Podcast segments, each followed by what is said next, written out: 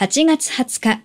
今日は何の日ですか ?8 月20日はマラリアの原虫が発見された日です。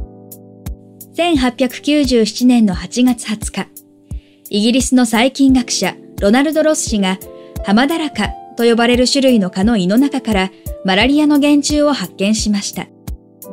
ロス氏は翌年、鳥を使った吸血感染実験によってハマダラカがマラリアを媒介することを明らかにしました。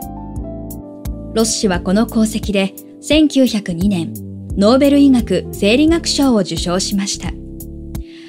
マラリアは現在、世界100カ国以上で見られる感染症で、WHO の推計では毎年3億から5億人が感染、数百万人が死亡しているとされます。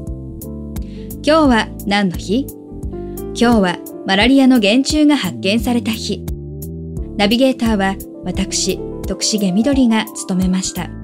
また明日、お耳にかかりましょう。